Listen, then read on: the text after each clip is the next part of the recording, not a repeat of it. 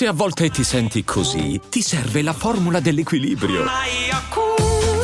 Yakult Balance, 20 miliardi di probiotici LCS più la vitamina D per ossa e muscoli. Ciao a tutti e bentornati come ogni settimana qui su Duffer Boldrin, come sempre il filosofo e l'economista Rick Duffer e Michele Boldrin. Ciao Michele. Ciao ciao.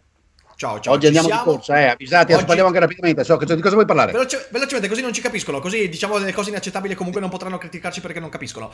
Oggi parliamo di un argomento che la scorsa volta ha suscitato un qual certo interesse, ovvero... Ah sì, ah, sì quello che ha detto che io non ho mai lavorato, sono mai stato in fabbrica. E... Un giorno farò la dichiarazione pubblica, ragazzi, è molto difficile che chiunque nato dopo il 1970 abbia lavorato tanto quanto me, quindi toglietevela sta storiella, fine delle discussioni.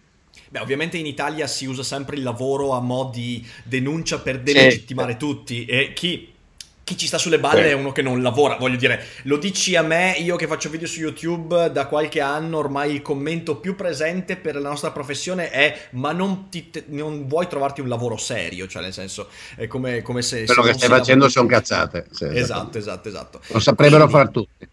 Bon, di cosa quindi, quindi vuoi parlare volta, di povertà?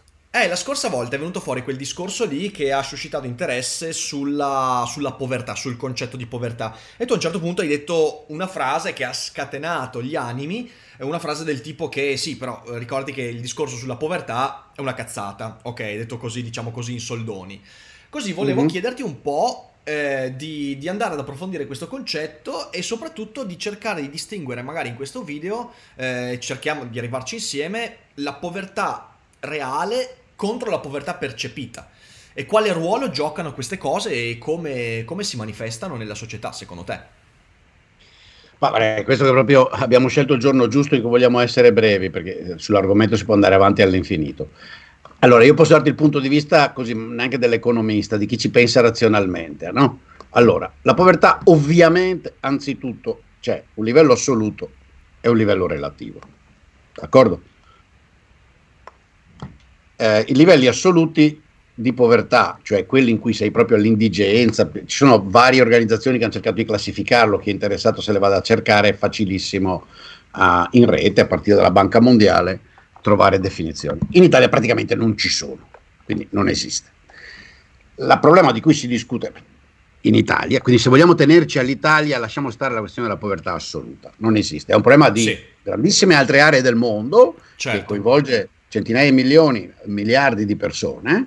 Uh, è una delle cose che ho sottolineato appunto facendo, cercando di far capire che il problema di Greta e seguaci è proprio quello che non riescono a capire, ma io direi di lasciarlo fuori. Allora, il problema della povertà relativa, e cioè fondamentalmente delle diseguaglianze, dell'esistenza in tutti i paesi, Italia compresa, e Italia anche per prima direi, nell'ambito eh, perlomeno europeo, eh, di zone di esclusione sociale e cioè di persone che rispetto al livello medio di reddito, di istruzione, di inserimento sociale dell'italiano più o meno della loro età, uh, sono fuori per svariate ragioni. Quindi il problema da porsi è quello lì, sei d'accordo?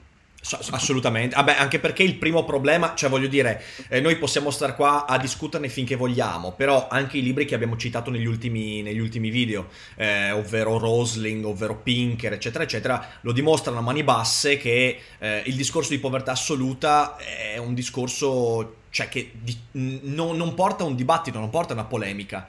Oggi c'è il minor numero di poveri assoluti, se noi partiamo da un livello proprio di, di lettura de, di, di, una cifra minima eh, per, per non essere definiti indigenti, il numero più basso della storia anche proporzionalmente, cioè non, solto, non solo per numeri di individui al mondo, ma anche proporzionalmente rispetto alla... Eh, quindi quello è un discorso che proprio non, non, non, si pone, basta leggersi due libri. Cioè, è un discorso che voglio dire, se è interessante se si vuole sviluppare, cercare di capire lo sviluppo economico, perché certi paesi si sono sviluppati prima di altri, perché ancora alcuni sono in stati di estrema arretratezza, eccetera, eccetera. Però, uh, diciamo così, eh, ci porta su un terreno, tra l'altro, anche tecnico, storico, complicato. Poi, per quanto riguarda le, paesi quindi come l'Italia, se tu guardi, ti rendi conto che questi fenomeni di estrema povertà, eccetera, sono fondamentalmente di tre tipi. Uno che francamente quantitativamente conta poco, che è la estrema povertà dovuta a shock temporanei. Mm-hmm.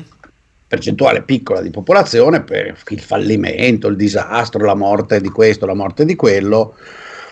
si trovano in condizioni quell'improvviso, ma qui siamo in situazioni che vanno bene da raccontare aneddoticamente, le risolvi con un minimo di stato sociale, devo dire, abbastanza semplice e banale, no? A, dalle case, da, dalle abitazioni comunali a, a, a, redditi di sussistenza, eccetera, quindi a dei sussidi di disoccupazione, eccetera. Ovviamente c'è tutto il problema dell'Italia, che è un paese in cui il sussidio di disoccupazione vero, articolato, non esiste, ma anche lì andiamo su un argomento fuori. E poi cos'è che hai?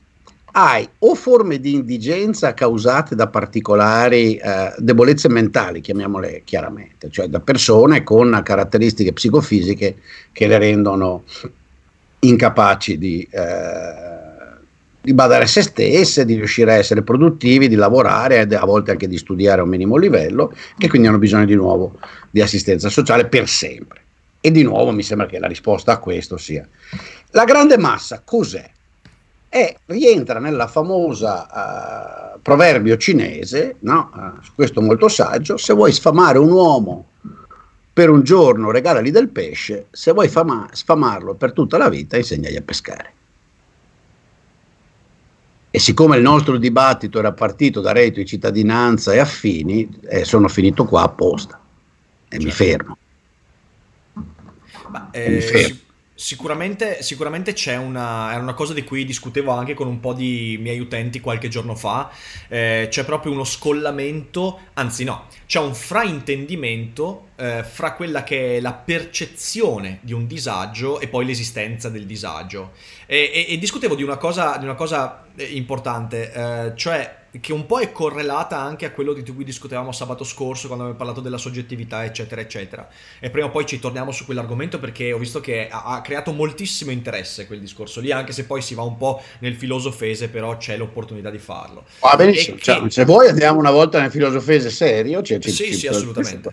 Assolutamente, assolutamente. E no, dicevo... Eh, è legittimo che eh, si guardi al mondo o anche a se stessi percependo eh, di aver perso qualcosa, di sentire un disagio, di essere infelici. Cioè, nel senso, alla fine nessuno può dire come io devo effettivamente sentirmi. Quindi può essere che anche una persona con un, con un lavoro decente, con una famiglia alle spalle, che non ha malattie particolari, però senta questo, senta questo disagio. Io credo che oggigiorno ci siano tantissime persone che percepiscono questo disagio, che è dovuto a tante cose, è dovuto per esempio, mi viene in mente il fatto che si è frainteso eh, il, il, ruolo del successo, cioè il fatto che tutti quanti oggi possano arrivare al successo non significa che ognuno sia garantito di avere successo in quello che fa, oppure degli esempi, dei modelli che, eh, che invadono il nostro mondo e quindi pensiamo sempre di poter arrivare a fare la stessa cosa che fa quello, eccetera, eccetera, e quindi che ci sia una percezione di disagio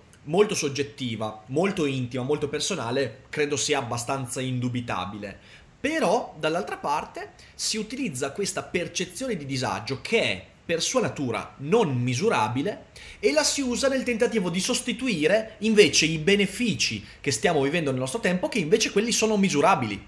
E allora lì entra in gioco quel discorso fra povertà percepita e povertà assoluta di, con cui hai aperto. Cioè il fatto che oggi noi diciamo che è la miglior epoca in cui sia possibile vivere fino a questo momento storico in questa parte di mondo, non significa dire che poi le persone magari non si vivono male anche questa epoca, perché poi le persone vivranno. Bastava leggere Baudelaire, voglio dire, Baudelaire ti dice: eh, eh, c'è quella poesia bellissima. Adesso, dice, adesso verrai insultato di nuovo, eh.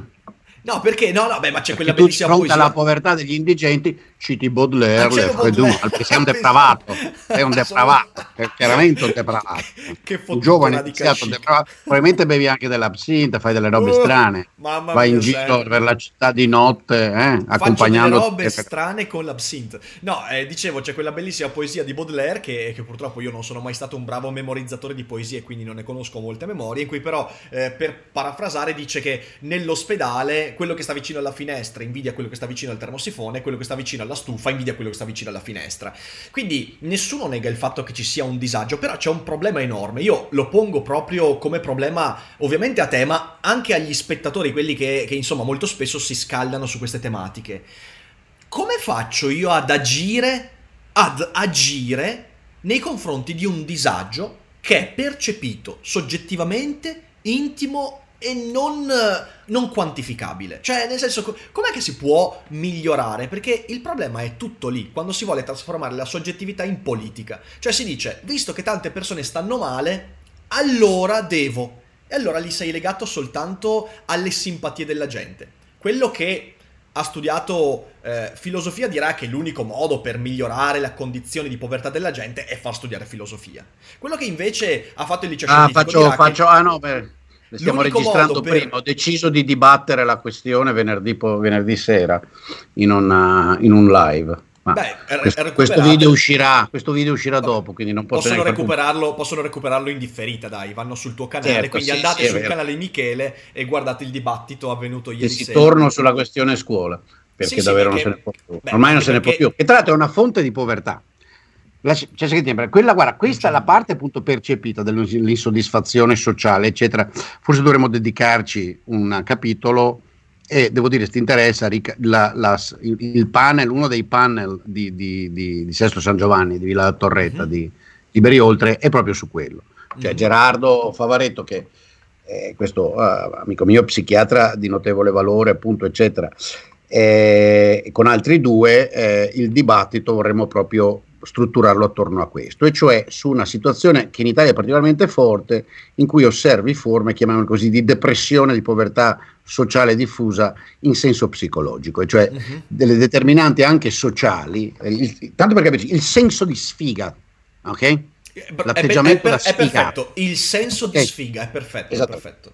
E qui questo devia un po' da quello che io avevo in mente tu volessi parlare, ma stiamoci. È una percezione che io ho chiarissima in Italia ho chiarissima e l'ho chiarissima fra i giovani, fra i quali vedo fondamentalmente tre tipi di reazione, quelli veramente marginalizzati, che abbandonano la scuola, che finiscono malamente la scuola dell'obbligo nel sud e che vivono in una strana condizione uh, di semiteppismo, o, dico semiteppismo perché non è che siano teppisti, però li vedi, insomma, cioè, abbandonati in aree metropolitane o anche non, paesetti, paesotti, con lavori che ovviamente gli schifano, poca capacità professionale e poco desiderio di...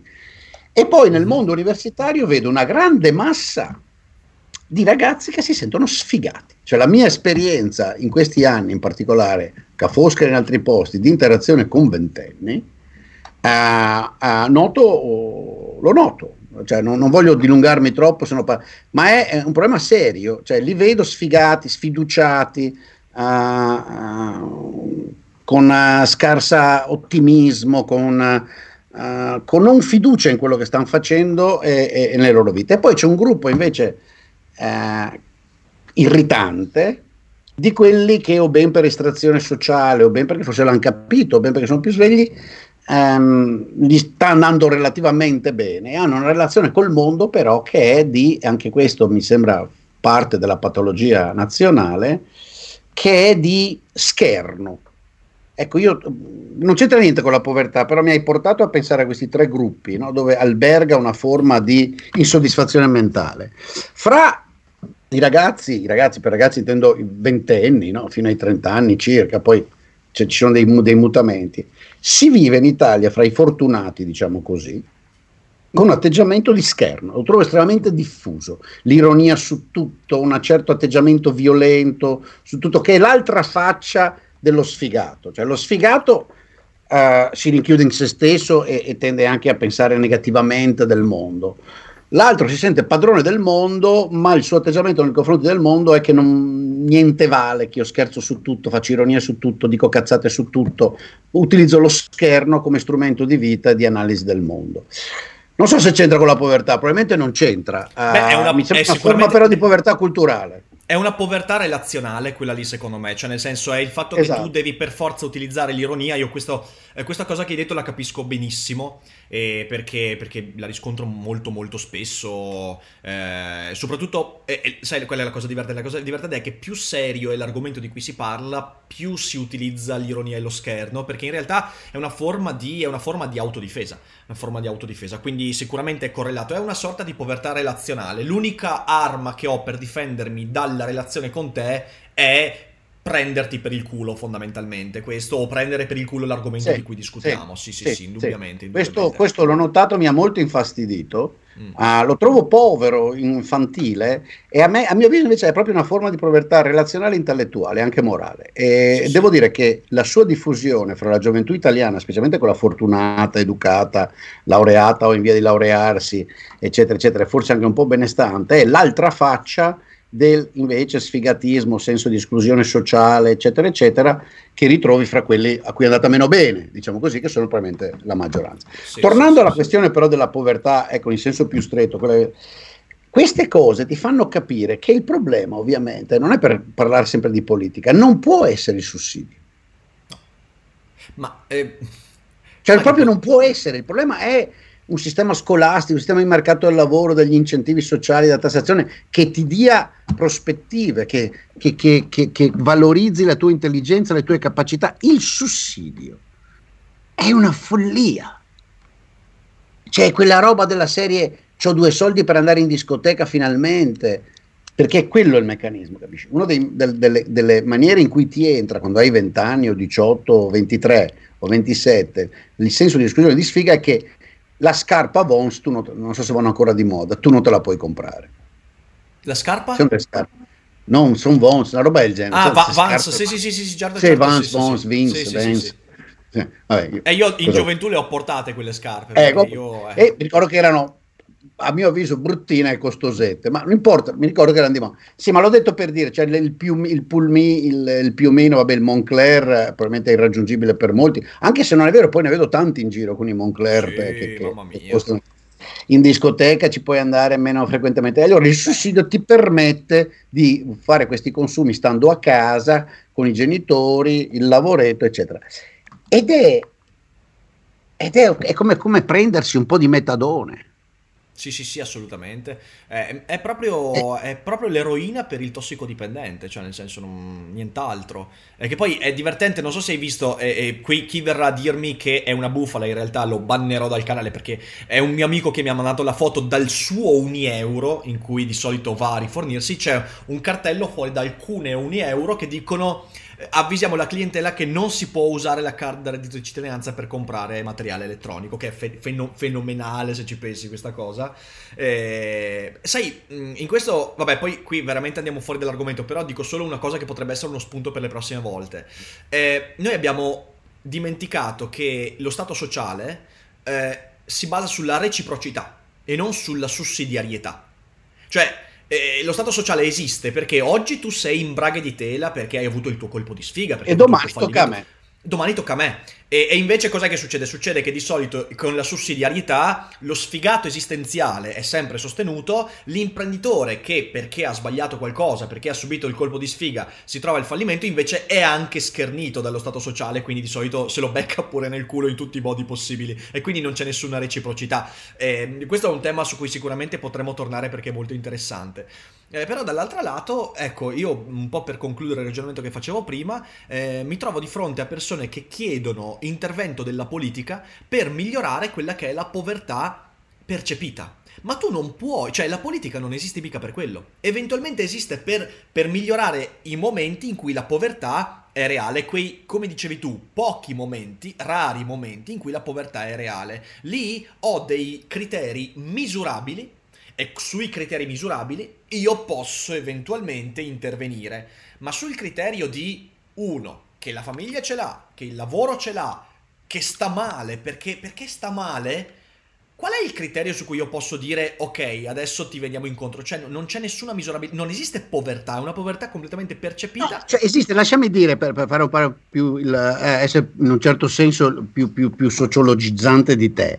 Sì occorre capire che questo stato, questa sensazione di esclusione sociale in parte dipende dalla politica, ma dipende dalla politica in un senso strutturale. Cioè alla politica va chiesto di cambiare e quindi devi chiedere tu anzitutto di cambiare la politica, perché hai bisogno di una leadership politica che disegni un paese, ne cambia le istituzioni per davvero radicalmente con pazienza, in modo da crearti spazi per vivere, o devono crearti una scuola che ti piaccia, che ti motivi, che ti dia un futuro. C'è poco da fare, a tre quarti dei ragazzini italiani, e non sono tutti stupidi, perché io sono uno, di, come ben sai, dei, dei più feroci, non ho nessun problema a riconoscere che il 50% delle persone hanno un IQ inferiore a 104 in Italia e quindi ce n'è un buon 40% che se duri è comprendoneo. Ok? E quindi più di tanto da quelli lì non posso pretendere. Questi, ma a questi, anche a questi, soprattutto a questi, occorre insegnargli, dargli dai, negli anni che vanno dai 6 ai 18 una prospettiva, una percezione del loro ruolo nella società che li faccia sentire utili. Ci sono delle cose che puoi fare anche se l'hai chiudi 88, ok? E a rovescio, quelli che ce l'hanno alto devono entrare in situazioni in cui la competizione è bella, è divertente. C'è, la, c'è l'elemento di eh, come dire eh, randomness eh, che può andarti male per caso e poi ci riprovi eh, certo, e, e in cui quindi la, la, la, il sentimento di esclusione eh, sparisce. Allora, certo, lì, per, lì, per quello ci vuole la politica, ci vuole la grande politica. Certo. Quello che io non capisco e che, che capisco, ma, ma, non apprezzo e che trovo dannoso, che qui ci ascolta dovrebbe cercare di, di farsi l'esame di coscienza, è che l'atteggiamento ormai dominante nel paese invece è un atteggiamento di pietismo generalizzato e di richiesta di uh, soldini in tasca di qualcuno che ti risolve, non c'è una mancanza di assunzione di responsabilità dietro a tutta questa uh, letteratura, filosofia pentastellata, che è orrenda. C'è un paese che si, che si rinchiude e, e genererà ancora più povertà, perché appunto ci si stanno rifiutando di imparare a pescare cosa c'è di più, di, di più, povero del chiedere l'intervento del messia che mi tirerà fuori dalle peste? Cioè, nel senso, è sempre quello il punto, eh? si, si, gira sempre intorno lì alla fine dei conti. Eh, sì, beh, io, io, il consiglio che do, io li metto sotto in descrizione perché ormai è qualche settimana che ne parlo, sempre li metto. Matt Ridley, l'ottimista razionale, Pinker e Hans Rosling. E ci metto anche, e ci metto anche, aspetta, dov'è che, dov'è che l'ho messo? Ah sì, eccolo qua. Ci metto anche questo bel libro di Johan Norberg che è Progresso ed è 10 eh, motivi per guardare il futuro con fiducia questi sono libri che inserirò sotto in descrizione perché sono dei bei libri che possono perlomeno farci cambiare un po' di percezione su quella che definiamo povertà. Senza per questo dimenticare che quando uno... Ecco, concludo con questo. Eh, la solidarietà non è mica nata con lo Stato sociale. Cioè la solidarietà è connaturata all'essere umano. L'essere umano si aiuta nel momento di difficoltà fin dalla notte dei tempi non è che adesso perché c'è il reddito di cittadinanza, perché c'è i sussidi, eh, allora nasce la solidarietà. l'uomo è solidale nei confronti dei suoi simili da sempre e soprattutto mi verrebbe da dire la solidarietà dà il suo meglio quando è volontaria. Ma qui si apre tutto un altro discorso che forse non è il caso di aprire adesso perché altrimenti facciamo, facciamo veramente un, un, video di ore e ore. E quindi non so, no, vuoi... no, eh, mi sembra che tu abbia detto assolutamente bene eh, sì, ehm, quando la cioè, solidarietà diventa coercitiva poi diventa sempre un problema molto molto forte. Sì, questa è un'altra questione. Sì, in Italia c'è un'interpretazione, un utilizzo molto sbagliato della, della, del termine solidarietà, perché, eh, perché, implica una forma di carità co- eh, indotta da coercizione. Quanta? Mentre dovrebbe esserci in una società, in una società uh, che funzionasse, che fosse... Ma voglio dire anche solo razionalmente costruita, c'è appunto quello che abbiamo detto prima, ci sono degli apparati dello Stato, di Stato sociale per i momenti di sfiga, per, per la mala sorte, e a volte la mala sorte ti dura tutta la vita perché eh, nasci con caratteristiche fisiche che ti impediscono. Ma sono rarità, è inutile stare a discutere di quelle come se fosse, cioè quello purtroppo in Italia la pessima amministrazione pubblica non le ha neanche costruite decentemente, ma è un problema tecnico, come dire. Invece la sensazione diffusa di povertà è giustamente come dici tu, si tratta di riuscire, io credo il problema in Italia è proprio di rovesciare il punto di vista, c'è una, un enorme lavoro culturale, cioè la gente deve, bisogna riuscire, fra, che fra le nuove generazioni, uh, fra le persone che hanno meno di 40 anni, eh, sia come uno scattino, click, sai, gestalt, no? Prima vedevi il coniglio, poi vedi cos'è l'alternativa, come non mi ricordo più. Uh, eh, coniglio e papera, papera. E, e papera, eh devi cominciare a vedere la papera. Occorre riuscire a capire che ci sono problemi strutturali da risolvere, con un po' di ottimismo li risolvi, certo devi cambiare classe politica e devi smettere di chiedere a sussidi, devi smettere di chiedere sussidi, prendere un atteggiamento sì. ottimista. Su questa, su questa ottimista. cosa che hai su questa cosa de- della Gestalt che hai appena citato, ti, ti, ti, adesso ti dico una parola che forse non conosci, che è una parola bellissima, che è un neologismo abbastanza contemporaneo, ed è il Vujade. L'hai mai sentito il Vujade? Che cioè, è cioè il contrario al déjà vu. è il, l'anagramma di déjà vu. Il déjà vu è qualcosa che tu eh, hai visto e si ripete nello stesso modo. Il Vuja Day invece è vedere la stessa cosa però in un in contesto completamente differente. Vuja Day, serve un po' di Vuja Day in Italia. No, non, conoscevo le sì, l'Italia, no, no, è, è, vero, guarda, l'Italia è un drammatico, se riuscissimo a fare qualcosa anche con queste iniziative che abbiamo preso, eccetera, eh, e quelle che faranno, eh, spero che tu ci sarai perché eh, credo che su questo siamo arrivati a capirci, ecco, occorre fare un Vuja Day culturale sì, sì, uh, occorre passare questo oggi l'Italia è dominata dal pessimismo, dal lamento, dal pietismo e, e dall'invidia sociale e internazionale. Occorre girarla, ci vuole l'ottimismo, uh, l'affermazione di sé, la responsabilità e invece che l'invidia il desiderio di competere, sì, di far meglio. Sono, sono molto molto d'accordo. O, o, e allora vedrai che le questioni, che quella povertà che pure c'è, si riuscirà a superarla, non c'è maniera altrimenti la alimentiamo. Sì. E chiunque Quindi... conosca il meridione sa, capisce perfettamente quanto drammatico lì sia questo elemento culturale, questo atteggiamento e questo autoalimentarsi della povertà e dell'esclusione. Sono pienamente d'accordo. Quindi, quindi, la conclusione di questa chiacchierata è evviva le papere, evviva i Vujade, abbasso i conigli. Esattamente, bravissimo. Vaffanculo ai conigli, grazie Michele, grazie a tutti per averci ascoltato, diffondete, fate vostro il Vujade e portatelo in giro Vujade, per il Vujade, mondo. bellissimo, d'ora in poi utilizzeremo questo. Assolutamente sì, assolutamente sì. Ciao a tutti, buon weekend e non dimenticate che non è tutto noia ciò che... Pensa. Bravo e fai, Mike. E fai il Vujade. Ciao, e fai il Vujade. Ciao, ciao, ciao, alla prossima.